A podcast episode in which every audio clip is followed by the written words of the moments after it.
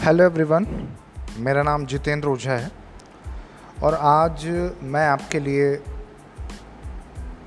Agriculture की brief history world level पे और इंडिया में एग्रीकल्चर की क्या हिस्ट्री है वो लेके आया हूँ। तो चलिए हम सब स्टार्ट करते हैं एग्रीकल्चर की हिस्ट्री वर्ल्ड में देखने के लिए।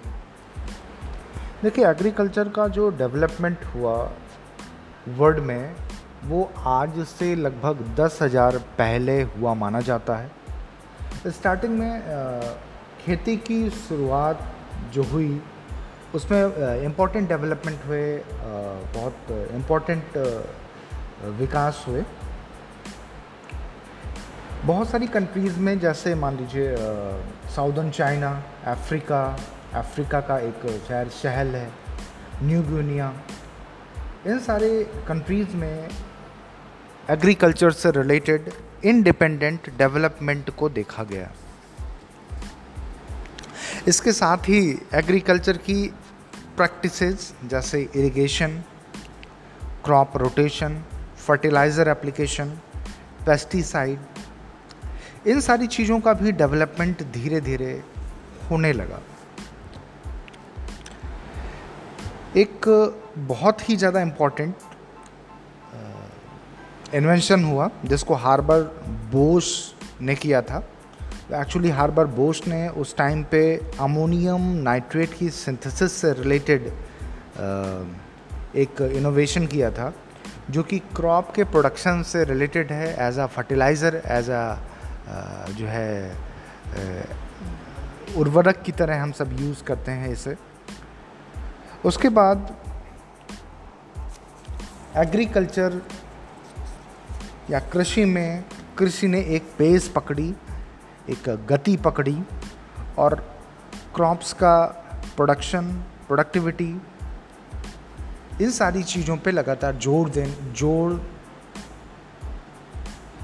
होता गया और धीरे धीरे एग्रीकल्चर इम्प्रूव होता गया। कुछ ईयर्स में, कुछ ईयर्स के बाद, चूँकि हम सबने बहुत ज़्यादा फर्टिलाइज़र या इन सारी चीज़ों का यूज़ कर लिया था तो अभी रिसेंट ईयर्स में हम सब इन्वामेंटल डिग्रेडेशन से झेलते हुए, अब हम सब ऑर्गेनिक मूवमेंट की तरफ़ मूव कर रहे हैं। तो ये तो एक ऐसी ब्रीफ हिस्ट्री है एग्रीकल्चर की वर्ल्ड में। अब हम सब पढ़ना स्टार्ट करते हैं, देखना स्टार्ट करते हैं कि एग्रीकल्चर की हिस्ट्री इंडिया में क्या रही? इंडिया में कैसे एग्रीकल्चर का डेवलपमेंट हुआ? देखिए इंडिया में जो एग्रीकल्चर का डेवलपमेंट हुआ है, वो 9000 बीसी माना जाता है। 9000 बीसी पे एग्रीकल्चर 9000 बीसी के टाइम पीरियड पे एग्रीकल्चर का डेवलपमेंट हुआ। इस टाइम पे ही क्रॉप का कल्टीवेशन प्लांट्स को का कल्टीवेशन और क्रॉप्स का डोमेस्टिकेशन किया गया एनिमल्स का डोमेस्टिकेशन किया गया। इसी टाइम पे ही लोगों ने क्रॉप के प्रोडक्शन करने के लिए इम्प्लीमेंट्स का और बहुत सारी टेक्निक्स को भी यूज़ करना स्टार्ट किया। चूँकि हम सब लकी रहे कि डबल मानसून सिस्टम था तो उसकी वजह से एक साल में, एक वर्ष में हम सब दो बार फ़सल उगा सकते थे। ऐसे ही धीरे धीरे करके एग्रीकल्चर का डेवलपमेंट हुआ है। हम आपको स्टेप बाय स्टेप बता रहे हैं। उसके बाद जैसे ही क्रॉप का प्रोडक्शन होने लगा तो जो एग्रीकल्चर से रिलेटेड प्रोडक्ट्स थे, वो उनकी नेटवर्किंग उनकी ट्रेडिंग उनकी मार्केटिंग थ्रू आउट इंडिया और इंडिया के बाहर भी होने लगी। ऐसे ही एक हैरारकी फॉलो करते हुए आज हम रिसेंट ईयर तक, आज तक पहुँचे हैं। तो हम सब सब अब इन सारी बातों को ध्यान में रखते हुए सबसे पहले हम सब पढ़ते हैं या जानने की कोशिश करते हैं अर्ली इंडियन हिस्ट्री क्या थी कि पुराने समय पर इंडिया में एग्रीकल्चर की हिस्ट्री क्या थी। उन्नीस हज़ार बीसी के शुरुआत में प्लांट्स का डोमेस्टिकेशन मतलब प्लांट को एड, का एडॉप्शन और एनिमल का एडॉप्शन करना स्टार्ट हो गया था। उन्नीस हज़ार बीसी में ही वीट बार्ले और जुजबी वीट बार्ले गेहूँ और जौ इन सारी चीज़ों का इन सारी फ़सलों का कल्टीवेशन करना स्टार्ट हो गया था। इसी समय ही सीप का भेड़ का बकरियों को भी पाला जाने लगा पा, पाला जाने लगा। इसी सेम टाइम में ही अर्ली इंडियन हिस्ट्री में ही सबसे पहले एलिफेंट को डोमेस्टिकेट या एलिफेंट के डोमेस्टिकेशन की बात आती। है उस टाइम पे जो मवेशी होते थे या ऐसा बोल सकते हैं हम सब लगभग 8000 से 6000 बीसी तक जो मवेशी होते थे, वो अपने जीने के लिए क्रॉप प्रोडक्शन करते थे और साथ साथ में एनिमल का डोमेस्टिकेशन भी करते थे एनिमल को पालते भी थे। जो सबसे पहला एविडेंस किसी एक कमर्शियल क्रॉप का मिला है अर्ली इंडियन टाइम पीरियड पे, वो है कॉटन कॉटन एक ऐसी क्रॉप थी जो लगभग fifth millennium two four millennium BC पे इसका डेवलपमेंट या इसका एवोल्यूशन हुआ। और ये क्रॉप ये जो फ़सल है, ये जो क्रॉप थी, वो स्पिनिंग और फैब्रिक, फैब्रिकेशन के लिए लगातार यूज़ की जाने लगी। इसी समय मैंगो का, मस्क मेलन का और फाइबर ऑयल का भी एवोल्यूशन हुआ है। जो इंडस वैली के फार्मर्स थे, वो अपने यहाँ मतलब इसी सेम टाइम पे इंडियस इंडस वैली के जो फार्मर्स थे, वो पीज़ को मतलब मटर को सीसैम को और डेट्स होते थे, इनका कल्टीवेशन भी करते थे। जो जंगली धान होता था, जिसको वाइल्ड ओराइजा राइस बोलते हैं, ये भी गंगा वैली और बैलन वैली रीजन्स पे ग्रो किया जाता था। उस टाइम पे जो इंडी इंडस वैली थी, सिंधु घाटी सभ्यता जो थी, उस समय पे उस सभ्यता का जो मेन इकोनॉमी होती थी, वो मिक्स्ड फ़ार्मिंग होती थी। मिक्स्ड फ़ार्मिंग का मतलब होता है कि हम क्रॉप प्रोडक्शन भी करेंगे क्रॉप का प्रोडक्शन भी करेंगे साथ साथ में हम एनिमल रियरिंग या एग्रीकल्चर से रिलेटेड कोई भी इंटरप्राइज भी सेटअप करेंगे। इसी सेम टाइम पे एग्रीकल्चर का भी डेवलपमेंट देखा गया है एग्रीकल्चर को भी सॉरी इरिगेशन का डेवलपमेंट देखा गया है। इरिगेशन का डेवलपमेंट लगभग पैंतालीस सौ बी और वाटर को स्टोर करने का या स्टोरेज स्ट्रक्चर को कंस्ट्रक्ट करने का जो सिनेरियो है या जो सीन है, ये देखा गया है, तीन हज़ार बी के पास। तो ये इंडियन अर्ली इंडियन हिस्ट्री है, जो इम्पोर्टेंट है। अब हम सब बात करते हैं अर्ली इंडियन हिस्ट्री के बाद वैदिक पीरियड की, या पोस्ट महाजनपद पीरियड इसका जो टाइम पीरियड था, वो 1500 बीसी से 200 बीसी था। एक इंपॉर्टेंट टाइम था क्योंकि इस समय जूट की खेती की जाती थी और इसी समय ही जूट से रस्सी बनाने की प्रथा का प्रचलन हुआ। इसके बाद हम सब बात करते हैं लेटर वैदिक पीरियड की। लेटर वैदिक पीरियड पीरियड में आयरन के इम्प्लीमेंट्स को या आयरन से बनी हुई मेटल्स को प्रेफरेंस दी जाने लगी। बहुत wide range of cereals vegetables fruits को कल्टीवेट किया जाने लगा। इस टाइम पे जो लोगों की जीविका का जो साधन बन गया, वो एनिमल हस्बेंड्री बन गया मतलब लोग एनिमल्स को रियर करने लगे। अपनी खेत की मिट्टी को प्लाऊ करने लगे, जोतने लगे। जो है क्रॉप का प्रोडक्शन करने लगे। सीड को ब्रॉडकास्ट मतलब छिटकवा विधि से बोए जाने के प्रथा का प्रचलन हुआ।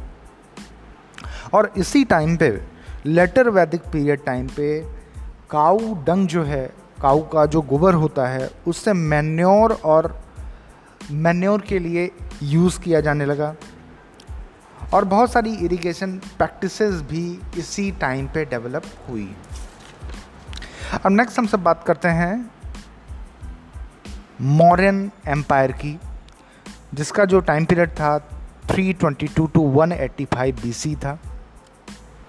इस समय एग्रीकल्चर से रिलेटेड डेवलपमेंट हुए, बहुत सारे मेट्रोलॉजिकल ऑब्जर्वेशन जिसको हम सब मौसम विज्ञान संबंधी ऑब्जर्वेशन कि बारिश कब होगी, कितनी होगी, किस समय होगी, जो इस समय हम सब नॉर्मली जो आईएमडी है इंडियन मेट्रोलॉजिकल डिपार्टमेंट वो ये इन सारी चीज़ों की जानकारी रखता है। अब तो एक बेस्ट एक ऑर्गेनाइजेशन बन गया, लेकिन उस टाइम पे इसकी नींव रखी जा चुकी थी।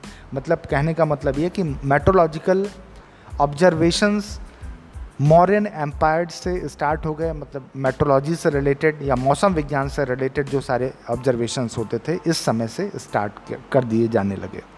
या, इस समय से स्टार्ट हो गए।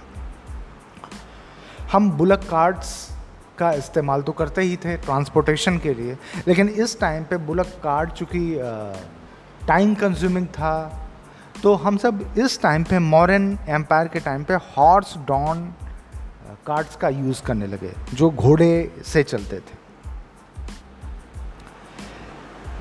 एक मेगास्थनीज नाम के राइटर थे, इनको द ग्रेट डिप्लोमेट मेगाथनीज बोलते हैं, वो 300 बीसी में उन्होंने एक बुक लिखी थी जिसका नाम था इंडिका।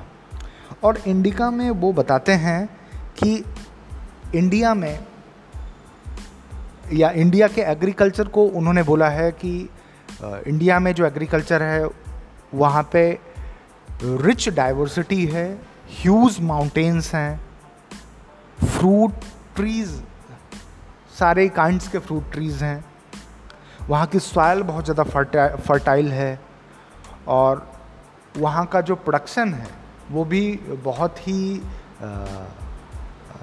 हाई है प्रोडक्टिविटी भी बहुत ज़्यादा हाई है। ऐसा कुछ उन्होंने अपनी बुक इंडिका में बोला है। उसके बाद नेक्स्ट जो एज आया जिसको बोलते हैं हाई मिडिल एज इसका जो टाइम पीरियड था, वो 200 से 1200 बीसी था। इस टाइम पीरियड पे तमिल के पीपल्स के द्वारा राइस का शुगर केन का मिलेट्स का ब्लैक पिपर और बहुत सारे ग्रेन्स कोकोनट जैसे जैक फ्रूट हो गया, इन सारी चीज़ों का कल्टीवेशन कॉमन हो गया, इन सारी चीज़ों को ग्रो किया जाने लगा। बहुत सिस्टमेटिक प्लाविंग की तरफ़ हम सब गए मार्केटिंग की तरफ़ गए, बहुत अच्छे से वीडिंग होने लगी इरिगेशन बहुत अच्छे से होने लगा। बहुत सारे वाटर स्टोरेज स्ट्रक्चर्स डेवलप होने लगे और बहुत सारे वाटर स्टोरेज स्ट्रक्चर्स को डिज़ाइन भी किया गया। इसी सेम टाइम पे एक डैम जो कि इंडिया का सबसे ओल्डेस्ट डैम है। डैम मतलब वाटर स्टोरेज स्ट्रक्चर है, ये भी एग्रीकल्चर से ही रिलेटेड है। इसका भी ज़िक्र मिलता है। जो लगभग दो हज़ार साल पहले बनाया गया था, जिसको बोलते हैं कलानी डैम, जो इंडिया का सबसे पुराना डैम है, जो कि कावेरी रिवर पे सिचुएटेड है, कावेरी रिवर पे है। इसी टाइम पे शुगर का क्रिस्टलाइजेशन के भी जो है, सबूत मिलते हैं। जो शुगर शुगर के जूस से मतलब शुगर केन के जूस से क्रिस्टलाइज शुगर बनने के भी ज़िक्र मिलते हैं। उसके बाद धीरे धीरे हम सब मूव कर गए अर्ली मॉडर्न एरा की तरफ़, जिसका टाइम पीरियड था 1200 से सत्रह सौ सत्तावन B C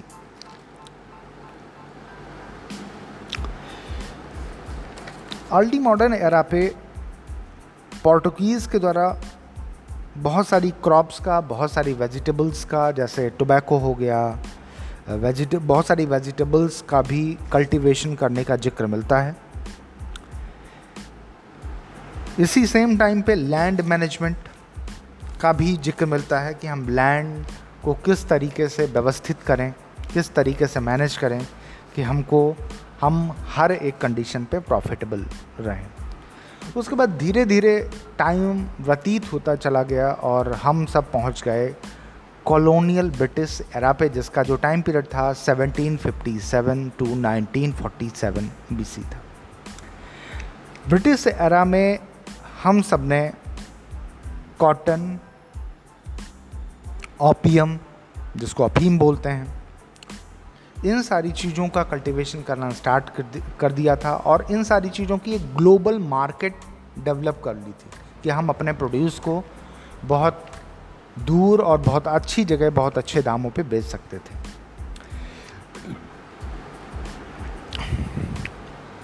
इसी समय एग्रीकल्चर का जो ग्रोथ रेट था मतलब 1891 टू 1946 के टाइम पे, एग्रीकल्चर ने बहुत पेस से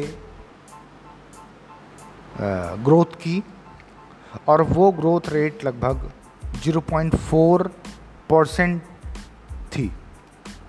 चूँकि इसी सेम टाइम पे ग्रोथ भी देखी गई और ग्रोथ डिक्लाइन होती भी देखी गई थी। एक्चुअली पॉपुलेशन ग्रोथ लगातार बढ़ रही थी पॉपुलेशन लगातार बढ़ रही थी और फ़ूड ग्रेन्स की अवेलेबिलिटी कम हो कम हो गई थी। बीच में वॉर जैसी कंडीशंस के होने की वजह से ग्रोथ रेट 0.7 परसेंट के रेट से कम होती गई और जो एनुअल पॉपुलेशन रेट था वो वन परसेंट की रेट से बढ़ता गया। तो कॉलोनियल ब्रिटिश एरा में एग्रीकल्चर का स्टार्टिंग में बहुत अच्छा परफॉर्मेंस रहा, बहुत अच्छे से ग्रोथ उन्होंने की, लेकिन लास्ट तक जाते जाते उनका जो ग्रोथ रेट था वो कम हो गया। उसके बाद हम सब बात करते हैं रिपब्लिक ऑफ़ इंडिया की 1947 जब हम सब आज़ाद हो गए थे।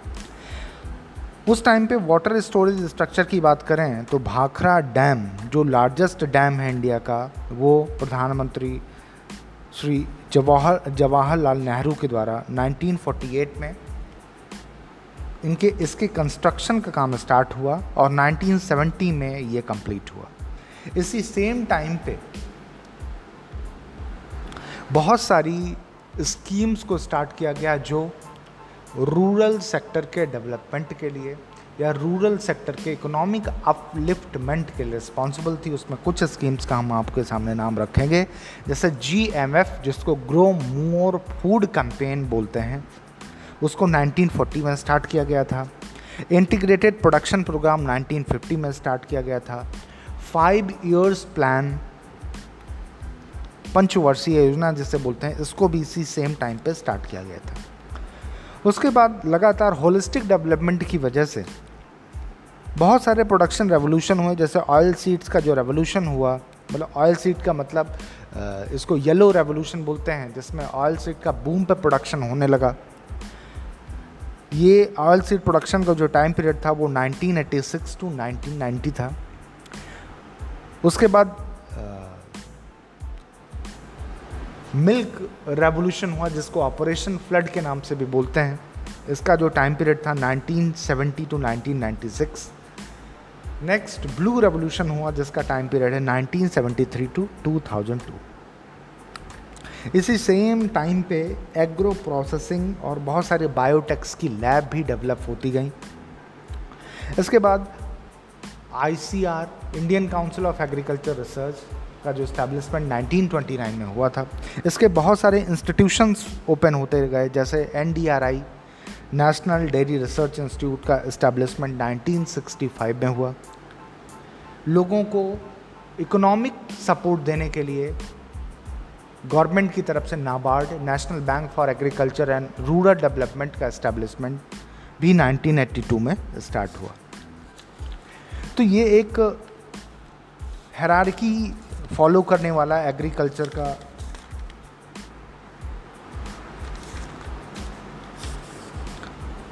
हैरारकी फॉलो करने वाला एग्रीकल्चर एग्रीकल्चर से रिलेटेड एग्रीकल्चर की हिस्ट्री है। इसके बाद लगातार इसी पेज से ग्रोथ करते हुए एग्रीकल्चर मिल्क के प्रोडक्शन में फ़र्स्ट रैंक पे कोकोनट के प्रोडक्शन में फ़र्स्ट रैंक पे बनाना के प्रोडक्शन में फ़र्स्ट रैंक पे पल्स और ब्लैक पीपर के प्रोडक्शन में फ़र्स्ट रैंक पे हो गया। इसके अलावा भी बहुत सारी क्रॉप्स हैं। इसी को फॉलो करते हुए वीट और वेजिटेबल्स के प्रोडक्शन में सेकंड स्थान पे हो गया और टोबैको और राइस के प्रोडक्शन में भी सेकंड स्थान पे हो गया। तो ये पूरी एग्रीकल्चर की एक तरीके से ब्रीफ हिस्ट्री है, जिसमें इंडियन एग्रीकल्चर को हैरारिकी क्रम में फॉलो किया गया है हैरारिकी से आपको बताया गया है। तो please thank you so much